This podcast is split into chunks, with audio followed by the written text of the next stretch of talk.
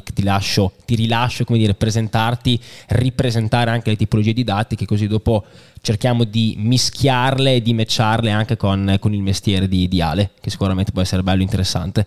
Sì, super, super volentieri. Abbiamo fatto una prima introduzione al primo episodio, ma perché ci sta guardando per la prima volta la rifacciamo. Noi siamo una società di football data intelligence, quindi analizziamo dati per il calcio con un obiettivo che è quello di accelerare l'utilizzo dei dati nel mondo dello sport, siamo partiti dal calcio, per portare oggettività nella lettura delle partite e delle performance. Poi lavoriamo a tantissimi livelli, lavoriamo con squadre di Serie A di prima divisione con, tramite consulenza, lavoriamo con eh, le academies tramite i nostri device, ma fondamentalmente il nostro obiettivo, ed è anche il motivo per cui sono qua insieme a Matti e ragazzi tutti in the box, è creare un contenuto, un luogo dove fare divulgazione di dati e insegnare a, a leggerli, a capirli a diversi livelli, perché ad esempio noi abbiamo un nostro podcast come Soccerment dove è molto più avanzato la tipologia di, di, dati che utilizziamo, anche le letture, qui invece cerchiamo di fare un percorso partendo dall'expected goals, ad esempio, l'expected assist, che sono le metriche un po' più anche in voga in questo momento, cercando di andare sempre più in profondità ma è un lavoro che stiamo facendo insieme a Matti e tutti i ragazzi di Tutti in the Box perché è molto molto importante e penso stia diventando così anche nel, nel media, non dico tradizionale, ma comunque nel media Ripresento un attimo Ale perché ci sono stati dei problemi di audio proprio in apertura, quindi qualcosa è, qualcosa è saltato. Ci diceva la chat e dicevo Ale, mh, telecronista per Dazon, grande esperto anche di Serie B, grande esperto in generale di calcio, per cui dato che vi avevamo promesso qui al tavolo il massimo della qualità di analisi, dibattito e approfondimento, eh, chi meglio, insomma, anche di, di, un professionista del settore che possa aiutarci a fare, a fare tutto ciò. No? Quindi ripresento Ale, grazie nuovamente per, per, essere venuto e per aver aderito al progetto. Io vi ringrazio di nuovo perché è davvero un'esperienza interessante. Per me è la mia prima volta in una situazione del genere, sono al debutto assoluto su Twitch, quindi sono più abituato ad altri media più eh, tradizionali, però sul tema degli expected goals lo teniamo lì perché eh, tra noi telecronisti c'è un ampio dibattito sull'utilizzo utilizzo e sull'opportunità di parlare di questi dati all'interno di una telecronaca, perché sono eh, dati che effettivamente hanno bisogno di essere spiegati, introdotti al grande pubblico e nel corso di una partita non sempre hai il tempo di spiegare a cosa ti, eh, ti, riferisci. Quindi il vostro lavoro è un lavoro che poi a gioco lungo può diventare utile anche per noi perché si salta quella parte introduttiva quando diventeranno invece di utilizzo e eh, di eh, dominio un pochino più pubblico eh, potrai fare certi riferimenti anche in una telecronaca senza eh, dover necessariamente spiegare. Quindi ci venite venite in soccorso in questo senso. Infatti parlavamo proprio di questo, no? prima lì sul divanetto dicevamo è molto importante questa attività di divulgazione perché tante volte nelle, te- nelle televisioni non hai nemmeno spazio no? per poter andare così dentro, per poter andare così proprio de- dentro la partita, no? invece insomma, poter dedicarci anche a questi spazi, diciamo che a parte che è piacevole per noi, ma poi credo anche che per chi sia veramente appassionato poter approfondire in questo modo sia motivo in più di arricchimento, no? Il, de- il tema dell'utilizzo dei dati all'interno di una telecronaca è eh, uno di quelli che più ci, mi appassiona, ma che anche ci divide, nel senso che ehm, qualcuno lo ritiene eccessivamente ehm, specialistico, all'interno del racconto di un match e eh, soprattutto quando decidi di fare una parentesi statistica all'interno di una partita ti assumi un rischio perché magari l'azione poi improvvisamente cambia, diventa pericolosa e tu resti appeso no? con un discorso statistico eh, che volevi completare, quindi devi essere sempre sicuro che non ci sia l'azione pericolosa, sono i classici dati che utilizzi nei tempi morti, ma che comunque mh, mm, quando parli a un pubblico ampio, eh, diciamo c'è una differenza che io ho sperimentato sulla mia pelle, faccio una brevissima parentesi riguardo alla mia esperienza, ehm, facendo i mondiali del 2018. Eh, telecronaca per Italia 1 mi hanno fatto eh, notare, sottolineando, che la telecronaca su una TV in chiaro è diversa dalla telecronaca su una eh, pay TV o su una eh, piattaforma di streaming come attualmente è DAZN. Mediamente chi paga eh, un abbonamento è più motivato e più preparato. Il pubblico invece della TV in chiaro va trattato con mh, mm, meno dettagli specialistici e un linguaggio più comprensibile eh, per tutti. Eh, ci hanno ricordato chi parla su Italia 1 o su una TV generalista comunque eh, deve essere trattato con un linguaggio comprensibile dagli 0 ai 99 anni.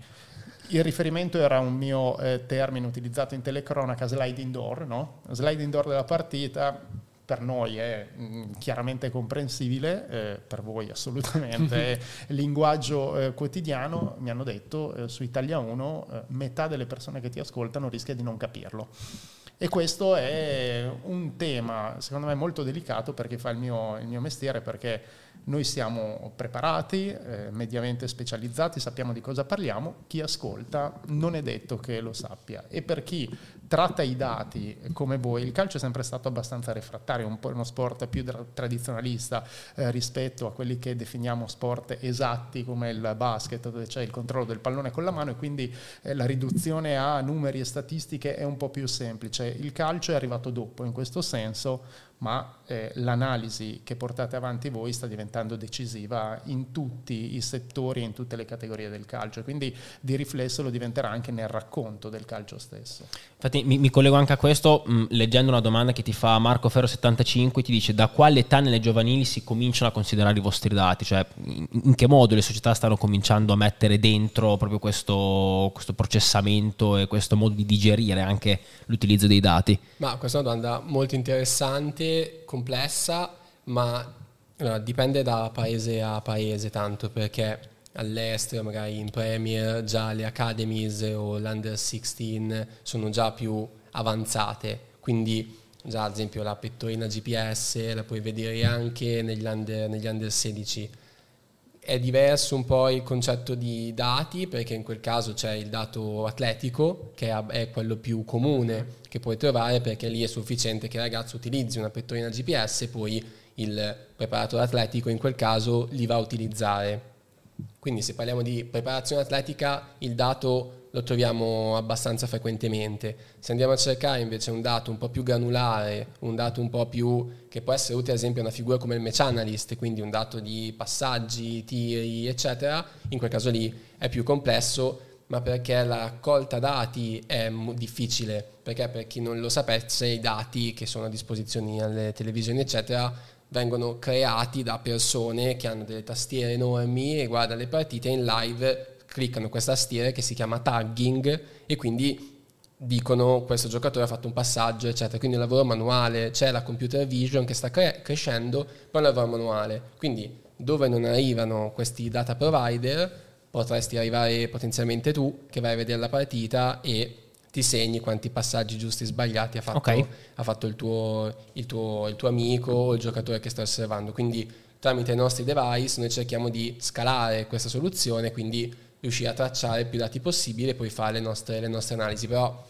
nel calcio giovanile è più, più, complesso ovviamente. Anche come movimento comunque dicevi, cioè l'Italia rispetto magari, magari eh, all'estero, all'estero. Noi abbiamo lavorato... Eh, perché so che voi andate comunque no? sì, fuori, fuori confine. Velocissima digressione, ho lavorato a Praga due mesi fa con il West Ham, under, under 18, quindi quella first team, lo staff era di 14, 14 persone nell'under, nell'under 18 first team per un torneo fuori, fuori Londra, a Praga, quindi ci sono degli staff e delle, delle società, ma anche ad esempio lo Sparta mm, Praga con mm. cui abbiamo lavorato, che sono veramente tanta tanta roba e anche i ragazzi poi si vede come, come, come crescono, vengono, tipo il capitano aveva già firmato fino al 2026, fortissimo.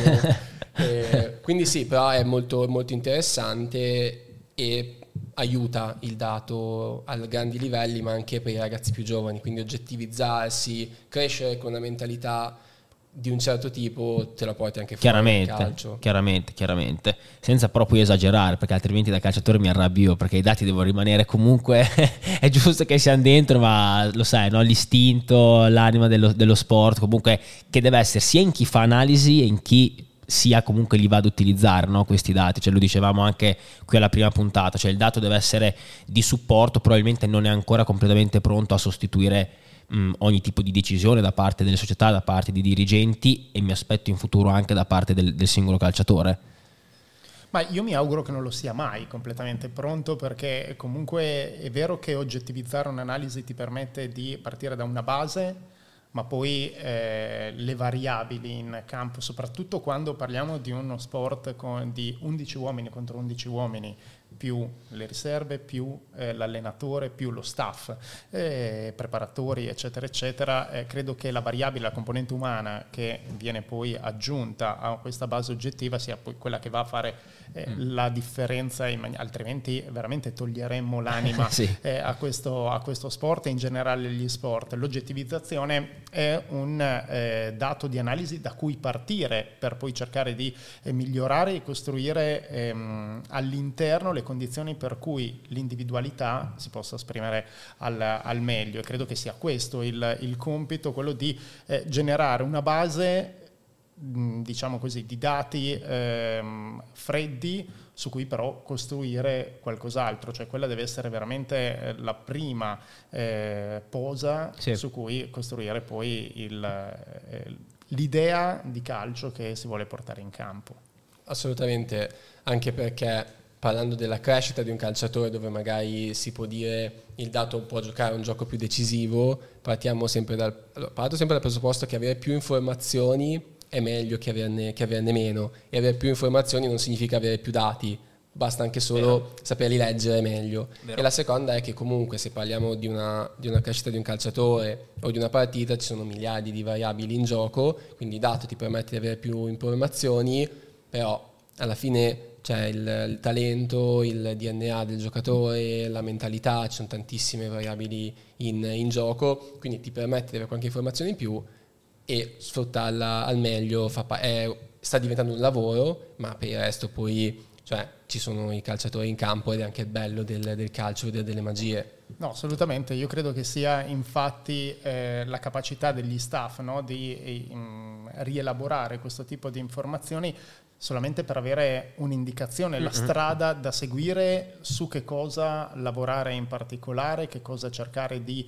eh, migliorare, di stressare durante il lavoro settimanale e cosa invece cercare di eh, conservare consolidare perché sono magari prerogative già disponibili all'interno dell'organico. Sì, sì, quindi diciamo supporto, no? come, come, come, dicevamo, e non sostituzione, un qualcosa che sia complementare no? a quella che è già l'attività umana. A me interessava molto capire, sono molto curioso a riguardo, eh, di come la figura del telecronista prima di preparare una partita, durante, dopo, magari nell'analisi, va effettivamente ad implementare questi dati. È una cosa che sta cominciando a venire sempre più fuori. Ma è una cosa che per quanto mi riguarda eh, c'è sempre stata, nel senso che le mm, famose cartelle stampa o datapack sono sempre state... Eh, per quanto mi riguarda un elemento prezioso nella, nella preparazione, più ancora forse che eh, lo studio, il racconto degli aneddoti legati a questo o l'altro giocatore, ehm, perché confrontare le caratteristiche delle squadre credo che ti possa eh, permettere di inquadrare meglio la partita in anticipo, cioè ti aspetti un determinato tipo di eh, copione. Nell'ultimo fine settimana in Serie A ho raccontato eh, Bologna-Cagliari e tra i vari dati che avevamo a disposizione per, eh, per preparare la partita mi aveva eh, sorpreso un dato, il Bologna che pure è stato costruito secondo me con giocatori eh, abili nell'uno contro uno, con eh, soprattutto un aumento della qualità delle alternative sulle corsie esterne, con gli arrivi di eh, Carson, di Indoi, eh, su tutti, era la squadra, la penultima squadra per dribbling tentati nelle prime due giornate di campionato e ancora penultima per dribbling riusciti. Peggio aveva fatto solo la Salernitana in entrambi entrambe, in entrambe le classifiche. Ebbene, andando poi a raccontare la partita con il Cagliari, un Cagliari molto basso come baricentro, molto chiuso, con la capacità degli esterni eh, Nandez e Janko di raddoppiare sugli esterni difensivi e quindi di chiudere gli spazi per Carson e Ndoi, ho notato come in effetti il Bologna facesse veramente fatica a creare superiorità numerica con l'uno contro uno. La sensazione è che una squadra così rinnovata come il Bologna in questo momento si stia ancora conoscendo e sia molto preoccupata, come si direbbe nel basket, di restare nei giochi, cioè di eseguire bene il piano partita richiesto dal I compitini magari. Esatto, senza ancora eh, quella fluidità, quell'istintività di potersi prendere la responsabilità in più E in effetti quando poi alla distanza è entrato per esempio Orsolini, che conosce da un anno di più eh, Tiago Motta, che ha magari un po' più di personalità, di conoscenza anche del pubblico, perché per esempio per Carlson era la prima partita davanti al pubblico del Dallara, c'erano più di 22.000 persone sulle tribune, quindi insomma un impatto sì, importante. È vero, è vero. Eh, quando è entrato Orsolini qualcosa è cambiato, il Bologna ha tentato eh, qualche uno contro uno in più, il Cagliari si è un po' sfilacciato anche per via della, della stanchezza e alla fine in qualche modo il Bologna è riuscito a portare a casa e ribaltare la partita, ma finché il Cagliari è rimasto compatto, quella difficoltà negli uno contro uno che avevo letto preparando la partita era stata rappresentata plasticamente anche dal, mm, dall'andamento della partita in campo. Quindi questo è per dire che ci sono una quantità di dati talvolta addirittura eccessivi, però eh, sapendo cogliere quelli significativi nella preparazione di una partita, beh, ti possono venire in soccorso. Quello è un dato, per esempio, che ho sottolineato perché il Bologna era molto prevedibile e quindi mi è servito quel dato per dare una fotografia mm. delle caratteristiche mm. della squadra che si stavano riflettendo in campo. Sì, perché poi è proprio un'informazione che tu dai in diretta, no? Certo, cioè, quindi che sì. ti viene confermata e, e, di fatto hai già praticamente anche un po' la, la risposta alla domanda. Cioè la domanda certo. è perché il Bologna sta facendo così fatica, la risposta l'hai letta prima preparando la gara e, e capendo che comunque a livello di, di, dribbling effettuati riusciti c'era un dato molto basso, no? Quindi... Resta uh, l'interrogativo aperto poi sull'interpretazione del dato, nel senso è un motivo sì, di caratteristiche dei giocatori? Io non credo, io credo che sia invece più un'interpretazione rispetto a quello che ho detto prima, cioè una squadra nuova al momento preoccupata di restare nel piano partita e meno eh, istintiva, meno fluida mentalmente e con ancora forse quella timidezza eh, dell'approccio con la nuova realtà di tanti, di tanti, giocatori. Non penso che il Bologna abbia eh, preso giocatori che non hanno quella caratteristica. È chiaro che l'allenatore è un allenatore che predilige un possesso palla eh, prolungato prima di trovare il corridoio giusto, che preferisce le combinazioni tra i giocatori piuttosto che eh, l'azione personale, il dribbling, l'uno contro uno, però credo che quel dato sarà destinato poi a crescere. Mm, sì, beh, che cioè, spero anche per il Bologna, nel senso sì, che certamente. poi... È eh, chiaro che eh, il Bologna non troverà sempre eh, di fronte... Diciamo che il Bologna è teoricamente l'anno scorso è arrivato nono, io credo che più o meno ancora quest'anno sia potenzialmente sulla sì. carta la nona squadra del campionato, se dovesse andare in crisi una delle prime otto dell'anno scorso può inserirsi secondo me in un, in un discorso anche europeo, però diciamo che è una squadra di mezzo no? Nel, nelle gerarchie del nostro campionato, quindi quando affronterà le squadre teoricamente più, più deboli come il, il, Cagliari che dovrà essere eh, tarato su una certo. lotta a salvezza, eh, potrà trovare questo tipo di difficoltà. Nelle prime due giornate il Bologna aveva affrontato il Milan e pur perdendo aveva fatto comunque sì, una, sì, una sì. Discreta partita e soprattutto la Juventus e gli aveva fatto un'ottima partita proprio perché le caratteristiche delle squadre che permettono al Bologna di avere un po' più spazio beh, esaltano le caratteristiche dei giocatori che il Bologna ha portato a casa. Sì, e dopo Nick ti lascio anche la parola, mi viene anche da dire che questa eh, diciamo, capacità dell'allenatore in questione che è Tiago Motta anche di eh, dare questa impronta ben definita a, ai propri giocatori e il fatto che i giocatori rispondano così attentamente anche a questi dettami, forse ti aiuta a fare delle belle prestazioni contro le squadre più forti sulla carta perché tu sei molto organizzato, certo. quindi sai comunque come rispondere a certi attacchi. Dall'altro lato mi viene da dire, quando invece vai ad affrontare una squadra che è un pochino più debole dal, dal punto di vista comunque della rosa, come può essere il Cagliari, lì invece c'è bisogno magari di quel guizzo in più e quindi di quell'Orsolini che forse è un giocatore con un pelo più di personalità tolto Arnautovic che ormai è andato all'Inter, che quindi magari entri dal guizzo che ha la personalità di fare l'uno contro uno, perché poi di fatto il calcio è, è basato anche sui duelli individuali, certo. no? quindi c'è, c'è tutta la preparazione del mondo, poi però quando le partite sono abbastanza compassate è ora che arrivi fuori il giocatore che ti fa il duello, che ti crea la superiorità, che ti mette in difficoltà la difesa, eccetera, eccetera. Questo assolutamente e infatti eh, la partita poi si è risolta su eh, giocate o errori individuali. Se vogliamo eh, la giocata individuale del Cagliari con Lovumbo che era, mh, aveva portato in vantaggio eh, il Cagliari a spaccare l'equilibrio iniziale che sembrava davvero perfetto e quasi inscalfibile e poi un errore di reparto del Cagliari sul gol del pareggio di Zirze e l'errore di Radunovic, portiere del Cagliari, per il gol del 2-1 di eh, Fabian, che però dove cade un pallone in area, e questo l'abbiamo imparato l'anno scorso già in Serie B, lui spesso c'è, quindi credo che Pippo Inzaghi, che è stato suo allenatore l'anno scorso eh, a Reggio Calabria, vero, gli, abbia, gli, abbia, trasmesso eh, qualche è insegnamento. Vero. Quando Hernan Crespo allenava il Modena, ci aveva raccontato ehm, di un insegnamento che aveva ricevuto da un suo allenatore in Argentina quando iniziava a fare l'attaccante, che secondo me è molto interessante, molto bello anche da visualizzare, perché eh, raccontava Crespo, questo mio allenatore diceva che un attaccante deve essere sempre nella fotografia del gol, quindi deve essere sempre lì. E quando cade un pallone davanti alla porta, come è accaduto in, in Bologna-Cagliari, Fabian, che non è un attaccante ma che ha le caratteristiche dentro l'area dell'attaccante del bomber vero, beh, si è fatto trovare pronto. Questo è un bel aneddoto. Era dentro la fotografia del gol, assolutamente. Questo, questo è un bel aneddoto.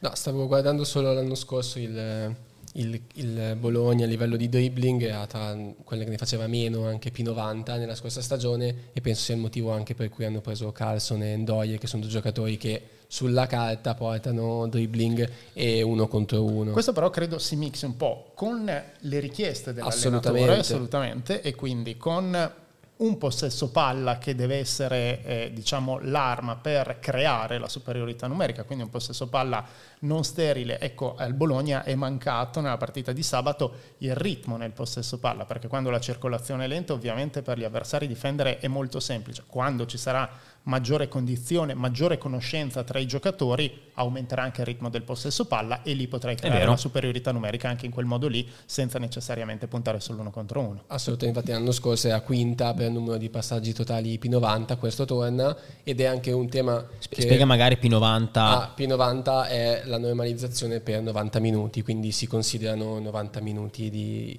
è un, la partita dura 90 minuti, una normalizzazione per 90, però questa cosa del non giudicare in una prestazione un calciatore in base ai, dati è un concetto che stresso sempre perché c'è anche la richiesta dell'allenatore, quindi magari c'è un calciatore che fa pochi gol, se sei un attaccante per idea comune devi segnare tanto, ma magari per ruolo devi aiutare, per richiesta dell'allenatore devi aiutare gli altri, il resto della squadra, quindi non è corretto giudicare la tua performance negativamente. Se guardiamo numero di gol o magari expected goals per una partita basso. Ecco quindi sono super d'accordo che se diminuiranno magari il numero di dribbling di Ndoye per 90 minuti questa stagione non significa che ha fatto peggio o che magari ha paura, ma semplicemente perché Thiago Motta in un altro, esatto, un altro contesto. Esatto. Voi non eravate nemmeno nati, credo, oppure eravate appena nati, però io ricordo molto bene la Juventus della stagione 94-95, la prima Juventus di Marcello Lippi,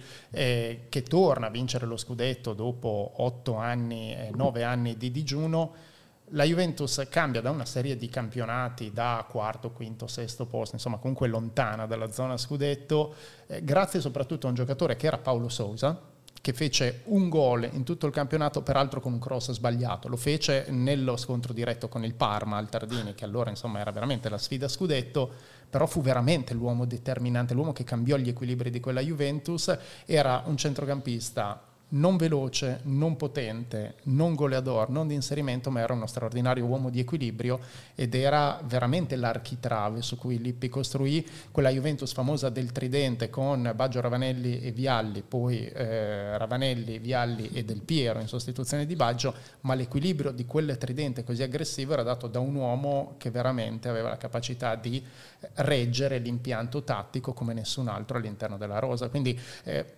è vero, giudicare semplicemente dai numeri, uno guarda i numeri di Paolo Sosa in quella stagione, zero assist esatto. credo, mm. eh, zero gol e quindi dici vabbè è un giocatore sostanzialmente inutile, no, era veramente l'uomo imprescindibile di quella squadra. No, mm, mi hai tirato fuori un argomento su cui io cerco sempre di dibattere, no? che è una sorta di mia guerra personale, no? perché adesso comunque anch'io la noto tantissimo, anche un po' da tifoso, la tendenza del, diciamo, del tifoso comune, medio, e anche quando magari si, si parla di un, eh, un, nuovo calciatore in fase di mercato che potrebbe raggiungere una certa squadra, la prima cosa che il tifoso fa, avendo comunque a disposizione al giorno d'oggi qualsiasi tipo di, di dato, no? quindi accesso immediato ai dati, la prima cosa che uno fa è andare a leggere gol e assist della passata stagione oppure storico gol e assist. In realtà un calciatore non è descritto solamente da, da, questi numeri qua, bisogna valutarlo anche un po' in base al peso che ha dentro la gara, che è all'interno anche di una, di una certa squadra. No? Parliamo di una squadra che è, è, stata reduce da un'estate per certi versi abbastanza eh, travagliata, l'Inter. Eh, L'Inter ha perso, eh, e Lukaku diciamo, ha perso 30 gol stagionali più o meno, adesso non ricordo il dettaglio, rispetto all'anno scorso potrebbero essere 28, però insomma parliamo di, una, di un ordine di grandezza del genere. Ehm, ha portato a casa due giocatori di minore impatto mediatico come sono Marcos Thuram e Arnautovic che sono comunque due giocatori da 13 eh, gol in Bundesliga l'anno scorso Thuram e Arnautovic una decina nel, nel Bologna, quindi comunque un, un, buon numero, una buona dote di gol. In più l'Inter eh, ha arricchito il centrocampo con giocatori come Frattesi, come Klassen, eh, una doppia coppia di esterni, eh, Dumfries Quadrado a destra, eh, Carlos Augusto Di Marco, Di Marco a, sinistra. a, sinistra. più i centrocampisti che già aveva, eh, Samarzic eh, svanito eh, all'ultimo, ma comunque ehm, rimpiazzato diciamo così, nelle logiche di mercato da Klassen. Io credo che l'Inter abbia un centrocampo che può serenamente, considerando anche le due coppie di, di esterni, eh, garantire 40 gol in una stagione tra campionato e coppe e quindi si può pensare che i gol arrivino anche da lì, che l'Inter giocando in una maniera diversa, senza l'attaccante classico di riferimento, possa avere più spazi per gli inserimenti dei centrocampisti. Lo abbiamo visto eh, anche nel gol di, ehm, di Lautaro in contropiede, il, il gol del 2-0 della Fiorentina, esce dall'area Barella, partecipa Bastoni, eh, l'assist di Turam, cioè è un modo diverso, quindi la somma algebrica dei gol che se ne vanno sul mercato e di quelli che arrivano è un giochino, credo, eh, che va superato, insomma, perché poi in un contesto un pochino modificato dal punto di vista tattico, eh, si possono esaltare le caratteristiche anche realizzative di giocatori che hai già in rosa e che prima magari eh sì. trovavano spazi chiusi perché c'era un riferimento classico là davanti. Invece così credo che il famoso centravanti dell'Inter possa diventare come lo era del Barcellona di Guardiola lo spazio in questo Ma... caso con gli inserimenti di centrocampisti che hanno comunque il gol addosso. Ma tra l'altro adesso l'Inter è un po' questa roba qua, no? Cioè è un po' la squadra che se la metti, eh, cioè una squadra che se ci vai ad inserire un nuovo innesto, un nuovo giocatore, questo comunque rende al 100%, cioè è talmente tanto a pilota automatico ormai questa squadra che qualsiasi interprete tu vada a mettere comunque sembra che sia lì da una vita, cioè è, proprio la sensazione che ho da fuori. Vero, eh, con peraltro eh, delle caratteristiche molto riconoscibili anche eh, nelle idee di Simone Inzaghi, che già la Lazio aveva un realizzatore classico, immobile, immobile. e quest'anno c'è eh, Lautaro più una serie di giocatori che potevano aggiungersi in, in zona gol. Alla Lazio potevano essere Luis Alberto, eh, Milinkovic, eh, gli esterni, eh, Lazzari mi viene in mente. No?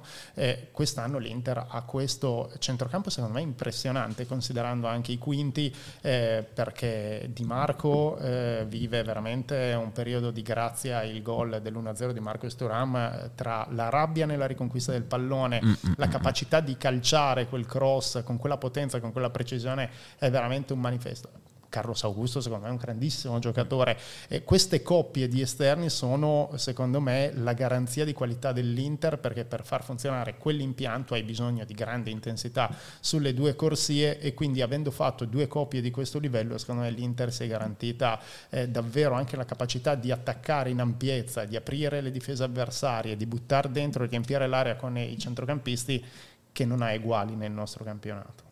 Sì, tra l'altro eh, ieri c'era arrivato da un ragazzo in chat un bellissimo commento che mh, mm, diceva quest'anno sembra che l'Inter abbia cominciato a, concepire anche il, il, la modalità rallenta, no? cioè magari l'Inter di Inzaghi, mm, penso magari fino alla metà della scorsa stagione o comunque ancora l'anno prima, era una squadra che magari necessitava sempre di andare ai 2000 all'ora no? per poter vincere le partite, che magari andasse poco in gestione, magari mi ricorda anche un po' la, l'Atalanta di Gasperini di qualche sì. anno fa.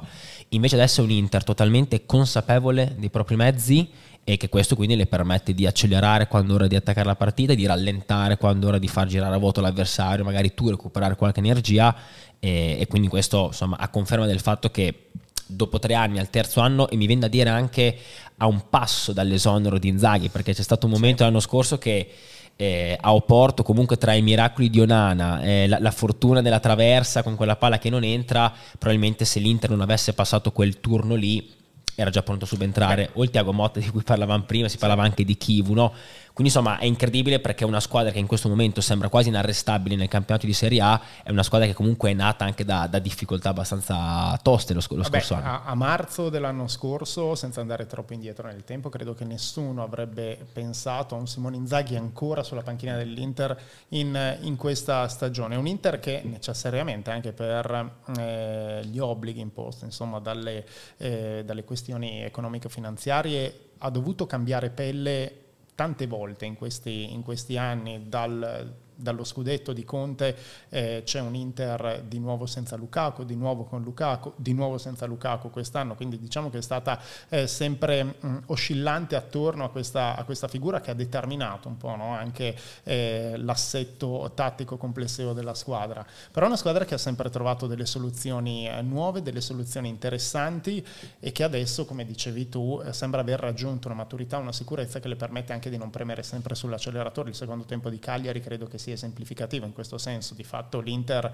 si è limitata a controllare, a sorgelare una partita che non era stata mai in discussione fin dal calcio d'inizio, perché insomma il divario col Cagliari era evidentissimo però ha risparmiato, ha risparmiato, energie. Io credo che la fotografia numerica eh, di queste prime tre giornate, 8 gol fatti, 0 subiti, la capacità insomma, eh, di eh, gestire a proprio piacimento le partite, anche contro una Fiorentina che comunque era una squadra che io avevo commentato la prima giornata eh, Fiorentina-Genova, mi aveva impressionato per la brillantezza, per la fluidità, dopo poi si è andato un po' spegnendo, credo già pagando insomma, quello che è accaduto l'anno scorso alla Fiorentina, l'anno scorso 60 partite stagionali, quest'anno siamo in ritmo per farne anche eh, di più se dovesse arrivare in fondo alle coppe con eh, anche la Supercoppa italiana, quindi insomma quattro competizioni, questo ci racconta di come però già a questo punto della stagione gli impegni esterni al campionato possano essere incisivi, da settembre, quando eh, entrerà eh, la variabile Champions League anche nel discorso campionato, vedremo forse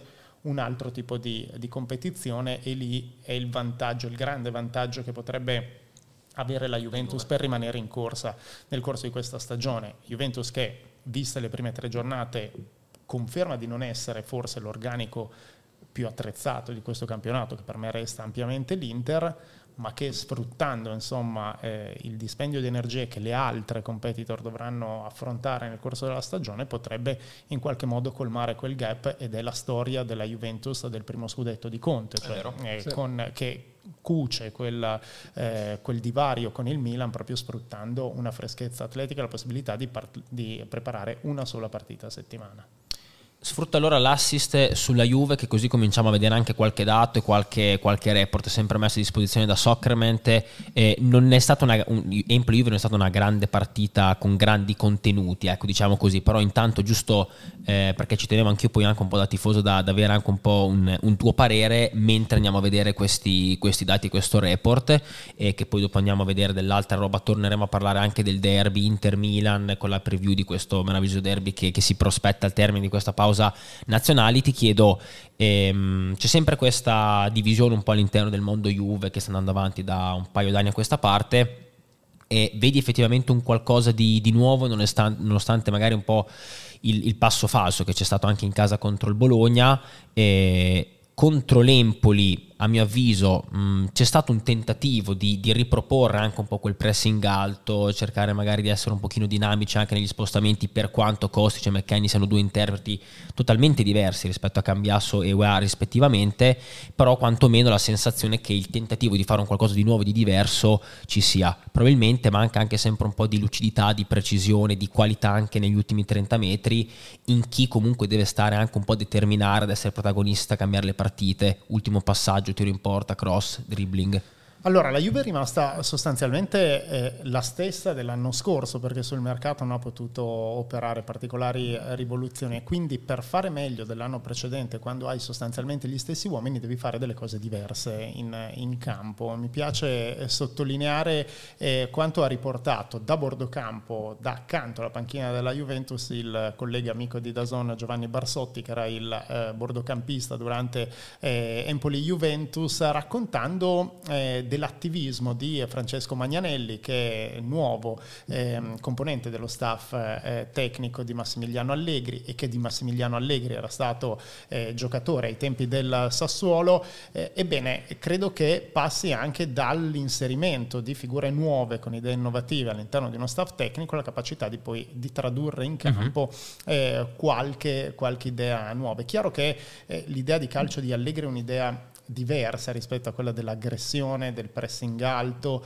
del dominio eh, della palla. È una idea di calcio che delega molto di più alla qualità individuale e tecnica dei giocatori. Però eh, per far rendere al meglio questo tipo di materiale umano, ehm, è chiaro che bisogna cercare di fare qualcosa, qualcosa di nuovo. Io credo che il rendimento eh, del Vlaovic-Fiorentina, Vlaovic-Juventus misuri la distanza mm. no? da due tipi di filosofie di gioco che ehm, non hanno permesso al Vlaovic versione juventina di mantenere quel ritmo realizzativo straordinario che aveva alla, alla Fiorentina. È chiaro che Vlaovic alla Fiorentina toccava 15 palloni all'interno dell'area avversaria in una partita, Vlaovic nella Juventus, ricordo la partita eh, con, il, con, il, Sassuolo qui a Reggio Emilia eh, mm. pochi mesi fa, ne toccò uno in area avversaria all'interno dei 90 minuti o dei, quelli, dei minuti che giocò. Questo eh, dice che è chiaro che Vlaovic è andato un po' incalando dal punto di vista del rendimento personale, ma che è anche un giocatore che ha bisogno di essere coinvolto in una determinata maniera e quindi per valorizzarlo serve un tipo di gioco differente rispetto a quello che la Juventus eh, gli ha messo a disposizione l'anno scorso. Sì, questo lo dicevamo anche prima. A livello di numeri Vlaovic resta un grande finalizzatore certo. perché la sua capacità di trasformare occasioni pericolose in gol è tra i migliori in, in Serie A però se ti capitano poche occasioni a partita, questo non dipende da, non dipende da te calciatore, ma può dipendere dal, dal, modulo di gioco, dalle scelte dello stile di gioco di, di una squadra. Aggiungo ai numeri un altro eh, discorso, perché è chiaro che ehm, se tocchi pochi palloni all'interno dell'area avversaria hai meno possibilità di fare gol. Se tocchi pochi palloni in assoluto, anche dal punto di vista psicologico, ti senti meno coinvolto, ti senti meno sicuro, hai bisogno di, ci sono giocatori che hanno bisogno di toccare il pallone per averne la confidenza, il controllo, la fiducia. Eh, io quando giocavo ai miei livelli infimi ero spesso eh, determinato nella mia prestazione complessiva dai primi due o tre palloni. Se fai la giocata, ti viene la giocata, sei in sicurezza e quindi vai diciamo nel tuo flow e prosegui la partita, sei in ritmo. Se sbagli, sei contratto, eh, giochi di rincorsa, in recupero continuamente, in affanno danno dal punto di vista mentale, credo che sia una questione che poi eh, umanamente si ripercuote a tutti i livelli e che credo sia molto visibile in Vlaovic anche dal suo eh, linguaggio del corpo, dal suo mm. sguardo, dalla sua espressione. Un giocatore secondo me molto leggibile anche nelle espressioni sì, e quindi eh, questo ci fa capire quanto e come è coinvolto all'interno di una partita. Certo.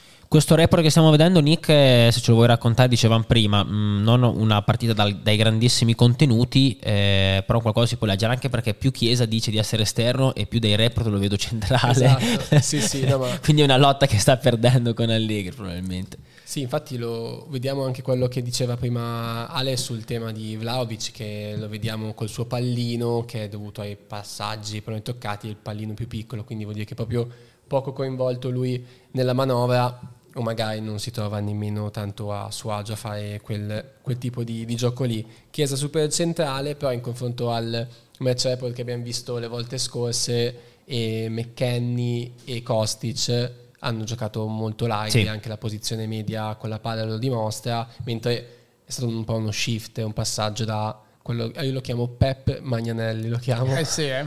eh da, da, dall'investitura che ha avuto dei giocatori. eh, però io Nicolò non, non so chiaramente, sottolineiamo, e quindi è tornato un po' più, più classico, però nel senso da i dati, non, nel senso una partita che l'abbiamo vista anche noi, l'Empoli, tanta tanta tanta fatica, la Juve ha fatto tanti tiri, tutti di, di, un'ottima, di un'ottima qualità, ha provato a fare il counter pressing perché vediamo un, un indice di counter pressing del 40% che significa che ogni 10 palloni persi la Juve ha provato 4. a aggredirne 4 però la, l'efficacia di questa riaggressione è zero, quindi vuol dire che è stato poco, poco efficace perché probabilmente come dicevi tu è un, anche uno stile di gioco, una mentalità diversa da portare, quindi magari uh-huh. non, non, c'è troppa convinzione, questo non lo, non lo so. O sì, o magari è una, un'organizzazione collettiva che ancora mm. eh, fatica no, a essere tradotta sul campo e che mh, ha margini di crescita. Questo, questo, zero nell'efficacia ci dice che c'è molto, c'è no? molto da molto, fare, molto da fare ma c'è anche molto margine di crescita. Assolutamente. Ma siamo sicuri che sia corretto questo zero assoluto? Allora, chiediamo l'aiuto, chiedo l'aiuto da casa ai ragazzi. Ad, ad, ad Alberto. Solitamente non abbiamo, no, tutti gli altri sono sembrati bene, quindi può anche essere. No, perché così. sia 0-1, perché è proprio 0-0-0. Eh, può essere. Però. No, può anche essere, può anche essere, lo accettiamo.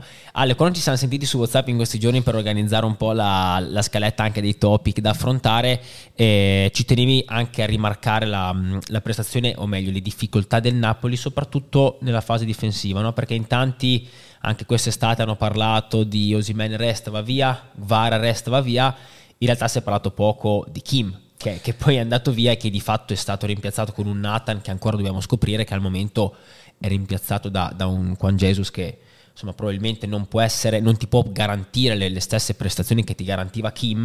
No, anche eh, perché di Kim era la riserva nella scorsa esatto, stagione, quindi banalmente, banalmente, il Napoli in questo momento ha sostituito un titolare con una riserva che era già in organico nella scorsa stagione, in attesa appunto che poi eh, Nathan sia, sia pronto per essere, per essere, utilizzato a pieno. Però eh, credo che sia stata una eh, difficoltà molto eh, visibile, molto esplicita, quella che il Napoli eh, ha, ehm, ha, mostrato nella partita contro la Lazio, cioè questa eh, scarsa compattezza, questa lunghezza complessiva eh, della squadra, che poi andando a analizzare insomma, anche i dati che eh, ho avuto a disposizione, sottolinea che il Napoli eh, rispetto a, alla media dell'anno scorso in queste prime tre partite di campionato è stato più lungo di due metri e mezzo in campo a qualcuno sembrerà nulla. In realtà, considerando che le oscillazioni sono davvero minime, questi due metri e mezzo sono già una misura molto significativa. E la sensazione del fatto che Juan Jesus e Rahmani fossero eh, molto abbandonati rispetto al resto della squadra è confermata da un altro dato, cioè quello bar- del baricentro medio più alto di un metro del Napoli di quest'anno rispetto al Napoli mm-hmm. di mhm. Spalletti. Questo significa che la squadra è mediamente più sbilanciata e lascia più uno contro uno da gestire ai due difensori centrali. Non è un caso che la Lazio sostanzialmente abbia segnato due gol validi e due annullate con l'intervento del VAR in, in contropiede, in ripartenza e in parità se non in, superiorità, se non in superiorità numerica. È chiaro che quando ti esponi in questo modo a una squadra che poi ha la qualità di finalizzazione e di rifinitura della Lazio, questo eh, ti, ti, ti, espone a dei rischi enormi come è stato poi nella partita eh, di eh, sabato sera al Maradona. Mm. Nick, vuoi aggiungere qualcosa a, riguardo? Se magari se riusciamo a recuperare il report da, da mettere sotto del, della partita, eccolo. No, il tema del baricentro eh, si vede che è stato molto, molto alto, quello del, del, Napoli in confronto alla Lazio, che anche, si vede anche come anche in fase di possesso pallo sia anche diverso la posizione media di, di Lobotka, che di solito veniva molto più bassa, invece adesso è quasi allo stesso livello di, di Zambo, quindi nel senso significa proprio che eh, ha cambiato tanto. Ecco, anche da questa grafica credo che proprio l'isolamento dei due centrali esatto. dietro sia molto esatto. evidente, eh, sì. sia eh, un tema questo perché è, è, un Napoli che è sembrato eh, attaccare con tanti uomini e questo è lodevole perché comunque il Napoli quando propone e il primo quarto d'ora 20 minuti anche contro il Lazio è stato a momenti eh, spettacolare davvero. Quindi attacca con tanti uomini con tanta intensità però credo che in questo momento per la sua condizione fisica attuale esponga poi il complesso squadra a dei rischi che non sono ancora eh, gestibili negli uno contro uno da Juan Jesus e eh, Rachmani Kim era un giocatore con un'esplosività eh, e una velocità tale per cui magari poteva assorbire qualche uno contro uno in più, ma in questa situazione anche Kim secondo me avrebbe fatto fatica. Mm. Mm-hmm. Sì, poi vediamo anche gli indici di, di, pressing come sempre il GP, il GPE, anche il PPDA indicano proprio che Napoli ha prestato tanto e l'ha fatto, l'ha fatto, anche bene, però probabilmente lì si creava poi lo scollamento con, con, gli ultimi due difensori che magari non sono neanche così confident nello stare alti e quindi stanno, stanno un po' più bassi. Penso che anche Nathan sia stata una scelta in questa direzione qua, certo. perché comunque ha fatto anche l'esterno, cioè uno che... Si può permettere più spazio esatto, alle spalle, di lasciarsi esatto, esatto. più spazio alle spalle. Vorrei invece andare a vedere, cominciare ad addentrarci in questo derby che ci aspetta dopo la pausa per le nazionali e vedere un po' la preview invece che, che ci anticipa questa partita, perché abbiamo parlato tanto dell'Inter possiamo soffermarci un attimo anche su Milan e forse anche del Milan si è parlato un po' poco questa, quest'estate, o meglio, si è partiti con questa negatività d'ambiente perché va via Tonali, va via Maldini, quindi praticamente perdi il blocco milanista che ti aveva riportato dopo tanti anni anche allo scudetto. Poi in realtà però sono stati fatti, messi dentro degli innesti comunque importanti, parlo anche principalmente di Pulisic, ma anche in mezzo al campo tra Reinders e Loftus c'è anche una... Mh, mm, importanza da un punto di vista fisico, atletico, che anche contro la Roma stata messa in risalto, in risalto in maniera clamorosa, no? Quindi anche ieri sera qua ne parlavamo, cioè nella differenza, nella sfida tra Inter e Milan, con un Inter che secondo me è un centrocampo superiore da un punto di vista soprattutto tecnico, da un punto di vista atletico invece potrebbe essere anche quella la chiave di volta cui, su cui Pioli potrebbe andare a lavorare in vista del derby. Secondo me un derby bellissimo, intanto è il primo derby in cui le due squadre si affrontano entrambe prime in classifica, è vero che siamo solo alla terza di campionato, però intanto sono le uniche due a punteggio pieno e questo qualcosa cosa comunque eh, significa, peraltro eh, in riferimento soprattutto al Milan con un calendario non così eh, semplice sulla carta eh, nelle, prime tre, nelle, prime tre, giornate. È vero che per motivi diversi il Bologna la prima giornata era incompleto, il, il Torino era ancora in costruzione alla seconda giornata, alla terza la Roma eh, presentava Lukaku dalla panchina, non aveva di ball, insomma tanti, eh, tanti, fattori, però comunque è andata a vincere a Bologna, è andata a vincere eh, all'Olimpico e ha battuto sostanzialmente in maniera agevole il, il Torino in casa. Eh, Loftus-Cheek ha eh, una fisicità dirompente che può fare la differenza in un campionato come il nostro dove la corsa non è eh, diciamo la prerogativa tipica del, del campionato. Eh, Pulisic è un giocatore che mixa qualità tecniche e atletiche, capacità di mantenere il ritmo alto, ma il giocatore che a me personalmente esalta, entusiasma è veramente Reinders, perché io l'anno scorso eh, ho avuto la possibilità di eh, commentarlo in, in Conference League, era un giocatore che mi aveva impressionato e eh, devo dire che un approccio con questa personalità, con questa scioltezza in un ambiente comunque non semplice perché eh, il tifoso milanista è un tifoso caloroso ma anche un tifoso estremamente esigente quindi eh, lo vediamo anche dai social ecco.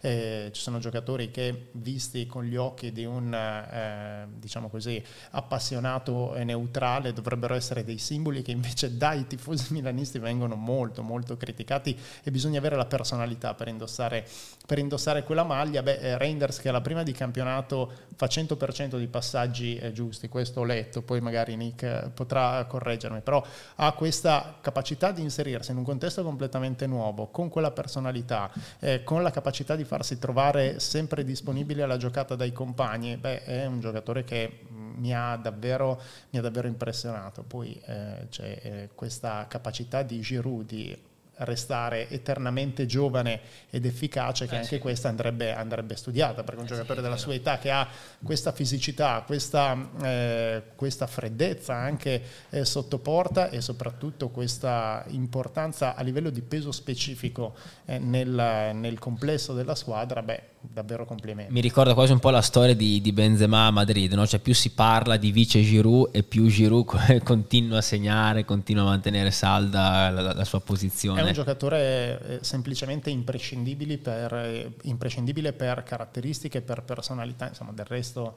eh, campione del mondo, campione d'Europa a livello di club, eh, è veramente un giocatore straordinario. Ma la sua unicità è dimostrata anche dal fatto che l'abbiamo parlato anche la scorsa puntata, il Milan ha provato 3, 4, 5 profili diversi per come vice Giroud, ma tutti, proprio tutti diversi fra loro, sì. perché tra Daka, Famir e Jovic arrivato, sì, sì. l'altro e Taremi, erano certo. tutti profili completamente diversi fra, fra di loro. Noi vabbè, solito... che anche lo stesso Cafor è stato comparato forse inizialmente come vice Giroud, ma poi ci, ci si è resi conto Secondo quasi può su... farlo, eh, però, perché infatti esatto, anche di, perché di là lo faceva, no? Sì, quindi, sì, eh, sì, quindi... può fare anche la prima punta, chiaramente con, con caratteristiche diverse, con eh, maggiore capacità eh. di aggressione dello spazio e meno di eh, giocare spalle alla porta ehm, a disposizione dei compagni, però è un giocatore che secondo me può anche stare in quel, in quel ruolo. Sono molto intrigato però dall'arrivo di Jovic perché eh, la versione fiorentina di Jovic è una versione che secondo me a, a, cui è mancato qualcosa dal punto di vista uh-huh. proprio del feeling con l'ambiente. È un giocatore che secondo me se recuperato da un punto di vista del coinvolgimento psicologico, dal punto di vista tecnico, è quasi indiscutibile. Ecco. Assolutamente. Questo, questo Assolutamente. è vero. C'è Alessandro Dorazio che ti chiede dove si possono trovare questi match report di, di, di Soccerman. Si possono trovare sul nostro sito che poi comunque trovate in descrizione nei video e se Matte non lo mette glielo facciamo mettere, ah, facciamo mettere. Eh, che si chiama xvalue.ai, un nome complesso come tutti i nomi che decidiamo noi sarà un link dai. A, a Soccer, mentre sì comunque mettiamo, mettiamo, un link per, a disposizione per dopo quanto dalla partita? Neanche mezz'ora, a volte anche quindi, cioè, dip- i dati li prendiamo da Opta, quindi dipende anche il feed di Opta quanto arriva, però ci sono delle volte che anche dopo 10 minuti il, il, è il report è già, è già disponibile. Esatto. Quindi insomma anche, anche piuttosto, piuttosto efficienti. Andiamo, Nick, eh, vacci a raccontare per piacere questa preview di, di, di questo derby di Milan-Inter, eh, quali dati si possono sottolineare, quali metriche, eh, se, se, c'è un qualcosa di, di, interessante, anche in merito poi a quello che diceva, diceva Ale prima, sono un po' i discorsi che, che abbiamo fatto e di questo paragone confronto tra, tra Milan e Inter. Sottolineo io che si tratta di una preview non totalmente alimentata perché comunque si basa sulle solo prime tre, tre partite, partite, quindi solo tre partite, quindi eh, nel corso della stagione saranno anche come dire, de- delle grafiche, dei report, questi qua della preview, molto più alimentati, molto più ricchi anche di, di dati e di informazioni. Sì, no? cioè che assumeranno effettivamente più, più, valore. Il numero minimo, noi abbiamo settato il threshold da 270 minuti, che è proprio il minimo minimo per riuscire a estrarre qualche indicazione. Io sottolineo soprattutto per Ale io non faccio il data scientist nella vita, penso si fosse notato, ma sono la parte marketing dell'azienda, Perfetto. quindi nel senso metto le mani avanti perché il match preview è effettivamente più complesso da, da, leggere. Mi sono fatto mandare qualche vocale prima per guidarmi al meglio a leggere. Il match report lo consiglio a tutti, il match preview secondo me c'è da, c'è da capirlo bene, da avere un certo tipo di, di, con, di conoscenza, però ecco comunque è abbastanza semplice da leggere, a destra e a sinistra c'è sempre il tema della, del Pass Network Media e di tutte le, le, partite giocate prima. La parte sopra dove c'è il campo oggi è poco colorata perché ci sono state poche partite, ma man mano si va sempre più a colorare su da dove sono stati presi i tiri, dove c'è stata la maggior parte di expected goals creati e sotto ci sono delle metriche su cui vengono messe a confronto le squadre. Una metrica secondo me interessante è il concetto dei, mh, degli expected goals non da, da rigori per il counters, quindi di, in contropiede, dove il Milan è la squadra che crea di più in, in Serie A nonostante comunque la percentuale di expected goals che ha creato sia solo del 7.8% da questa parte, una squadra che crea tanto, ma principalmente crea da, eh, da counters, da contropiede. Dall'altra parte vediamo che sia come una squadra che magari soffre di più i gli angoli o comunque i set pieces, quindi le punizioni, mentre l'Inter è molto forte da questo punto di vista. Quindi potenzialmente si potrebbe dire che Milan ci si aspetta che possa essere pericoloso in, in contropiede o comunque recuperando palla ripartendo, mentre l'Inter dà calcio di punizione o calcio d'angolo. Questa è l'indicazione che mi hanno dato da casa e dalla regia. Ti sei preparato bene e le hai spiegate, le hai spiegate comunque bene. Eh, Nick, vuoi approfittare della presenza di Ale per eh, approfondire anche questa miscela no, fra dati, mestiere, eccetera, eccetera, rispetto anche a quanto, a quanto dicevamo prima? Eh, nel senso che secondo me comunque anche l'aneddoto che hai raccontato di, di Bologna-Cagliari per tornare proprio a, a, quell'idea di preparazione della partita è una, cosa, è una cosa molto interessante quindi insomma chiedo anche un po' a te Nick se eh, è una cosa che anche questo vi, vi aspettate no? perché quando io mi sono approcciato per la prima volta con voi di soccer uno degli obiettivi principali che tu mi hai raccontato vostro è stato quello di dire cerchiamo di abituare anche il pubblico mh, il tifoso medio italiano ad utilizzare, a digerire questi dati, dato che probabilmente anche a livello culturale, sportivo, siamo un po' più indietro rispetto ad altre realtà straniere. No? Quindi ehm, il vostro intento, il vostro obiettivo è anche un po' questo, cioè cercare di portare sempre di più l'utilizzo dei dati, l'analisi dei dati a supporto di quelle che sono inter- interpretazioni. Poi la cosa bella è che ci sono i professionisti match analyst che li usano per mestiere, c'è chi li usa magari come qualche commentatore per, per, preparare meglio le partite, ma poi c'è anche il tifoso, magari come prima Alessandro, che ti chiede dove trovare questi match report perché in un mondo in cui hai accesso ai dati praticamente illimitato e immediato, vedo che comunque c'è anche la necessità di da parte dell'utente di avere accesso a, a, questi dati per poter approfondire per farsi una propria idea, perché poi di fatto l'appassionato è interessato a sviluppare ulteriori idee, a sviluppare propri ragionamenti per cercare anche di, come dire, ma anche solo banalmente per sentirsi più preparato e per poter arricchire la propria visione anche di, di questo sport, delle varie squadre, dei singoli calciatori. Mazza che domanda. Cioè. Era, più, era, più, una frase che, esatto. no, allora, un pensiero che una domanda. Diciamo che è il motivo per cui ci sono anch'io seduto a questo tavolo, nel senso perché ci alterniamo fra di noi, c'è magari la parte di data science, la parte magari di artificial intelligence che si idea, la mia presenza è anche questa, perché come parte marketing credo tanto nel non rendere elitario l'utilizzo del dato e di non pretendere che si usino solo metriche con la X davanti oppure con delle sigle strane, quindi ognuno deve usare i dati come, come vuole e preferisce, l'importante è che si usino bene questa è la, la cosa importante, che si, usino, che si, usino, bene. Quando Ale parlava del concetto che in, in tv, nel broadcasting non c'è tempo di spiegare, l'avevo letto anche su Expected Goals di Rory Smith, mm. che parlava come già quando si è provato a inserire il concetto di Expected Goals in Inghilterra, dove c'era magari, lì raccontava di Jamie Carragher, che era molto interessato e molto volenteroso di inserire i dati, comunque non c'è il tempo.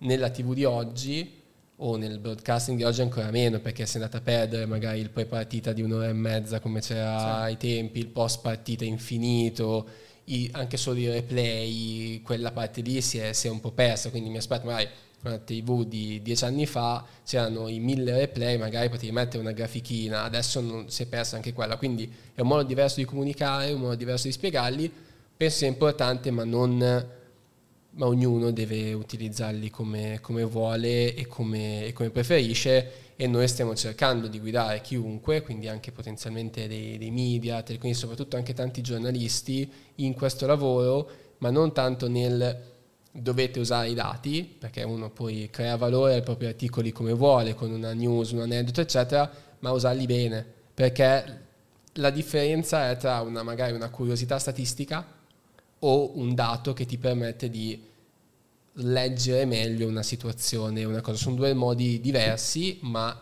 entrambi a mio avviso super validi e positivi. Ma eh, credo che la differenza sia eh, tra il nozionismo puro, cioè voler fare nel racconto di una partita un elenco di, di dati per mostrare che hai studiato sostanzialmente e metterci una sorta di firma no? Nella, eh, nel tuo racconto oppure mh, mm, eh, l'utilizzo di un dato che vedi poi in campo, l'esempio dei dribbling, eh, dei pochi dribbling del Bologna è lampante in questo senso, ma insomma se ci sono delle ricorrenze Adesso magari siamo alla terza di campionato ed è ancora poco, però eh, quando andremo più avanti nella stagione, se ci saranno delle ricorrenze per gol fatti o gol subiti, l'anno scorso per esempio ehm, io faccio anche eh, Lost eh, a, a Dazon, quindi eh, presento i prepartita magari di Serie A o sicuramente di Serie B in, eh, nella nostra versione di diretta gol di Serie B, io sono eh, diciamo così lo studio centrale che poi smista la linea tra i, vari,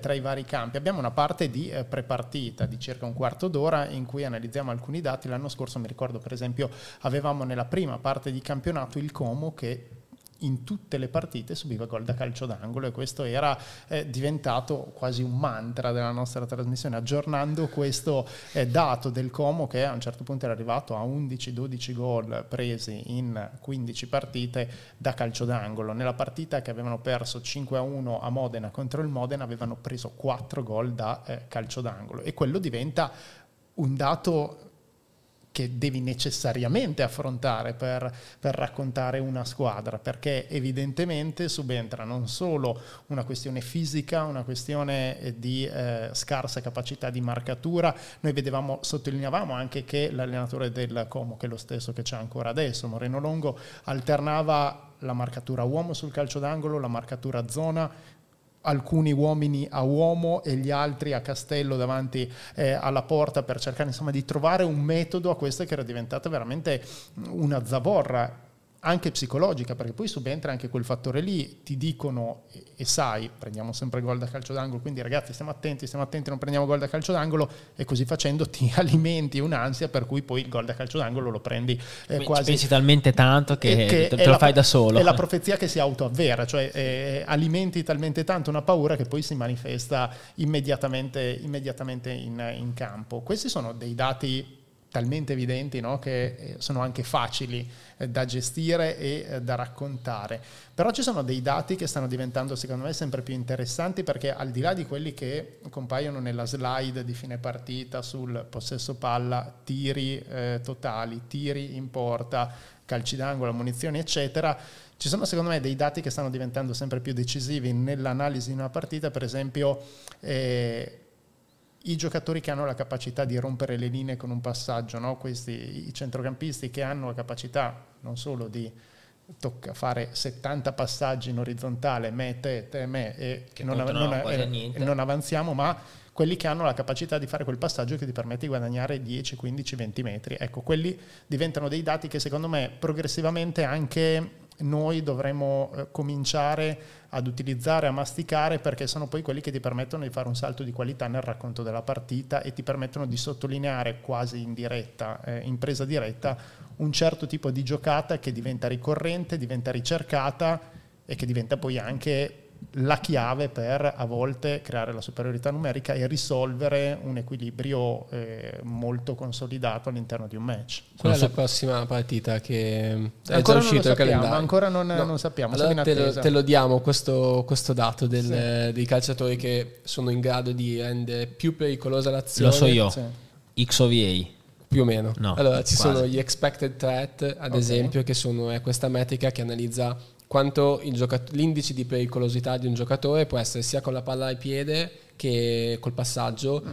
Fai conto, immagina di dividere un campo da calcio in tanti quadratini. Certo. Quindi da quadratino magari 0.1 ti porta la palla al quadratino 0.8. Okay. Quel tipo, se è un passaggio si chiama expected threat da passaggi, mm. se è un portare palla si chiama da, da carries. Okay. E tipo avevamo visto Loftus Cheek già la prima giornata come nonostante fosse poco vistoso come mm-hmm. calciatore è uno dei più pericolosi nel Milan e si, si sta sempre di più confermando, confermando da, certo. da, questo punto di vista. Dixovier invece che nominava Matteo è un modo di valutare la capacità del giocatore di portare valore assoluto offensivo, quindi okay. si usano solo delle metriche dove da solo de- riesce a portare più pericolosità. Pensiamo al Milan, il primo è Pulisic, il secondo è Loftus-Cheek, il terzo è Leao, ma di tanto è di più il Loftus-Cheek e Pulisic di Leao, perché?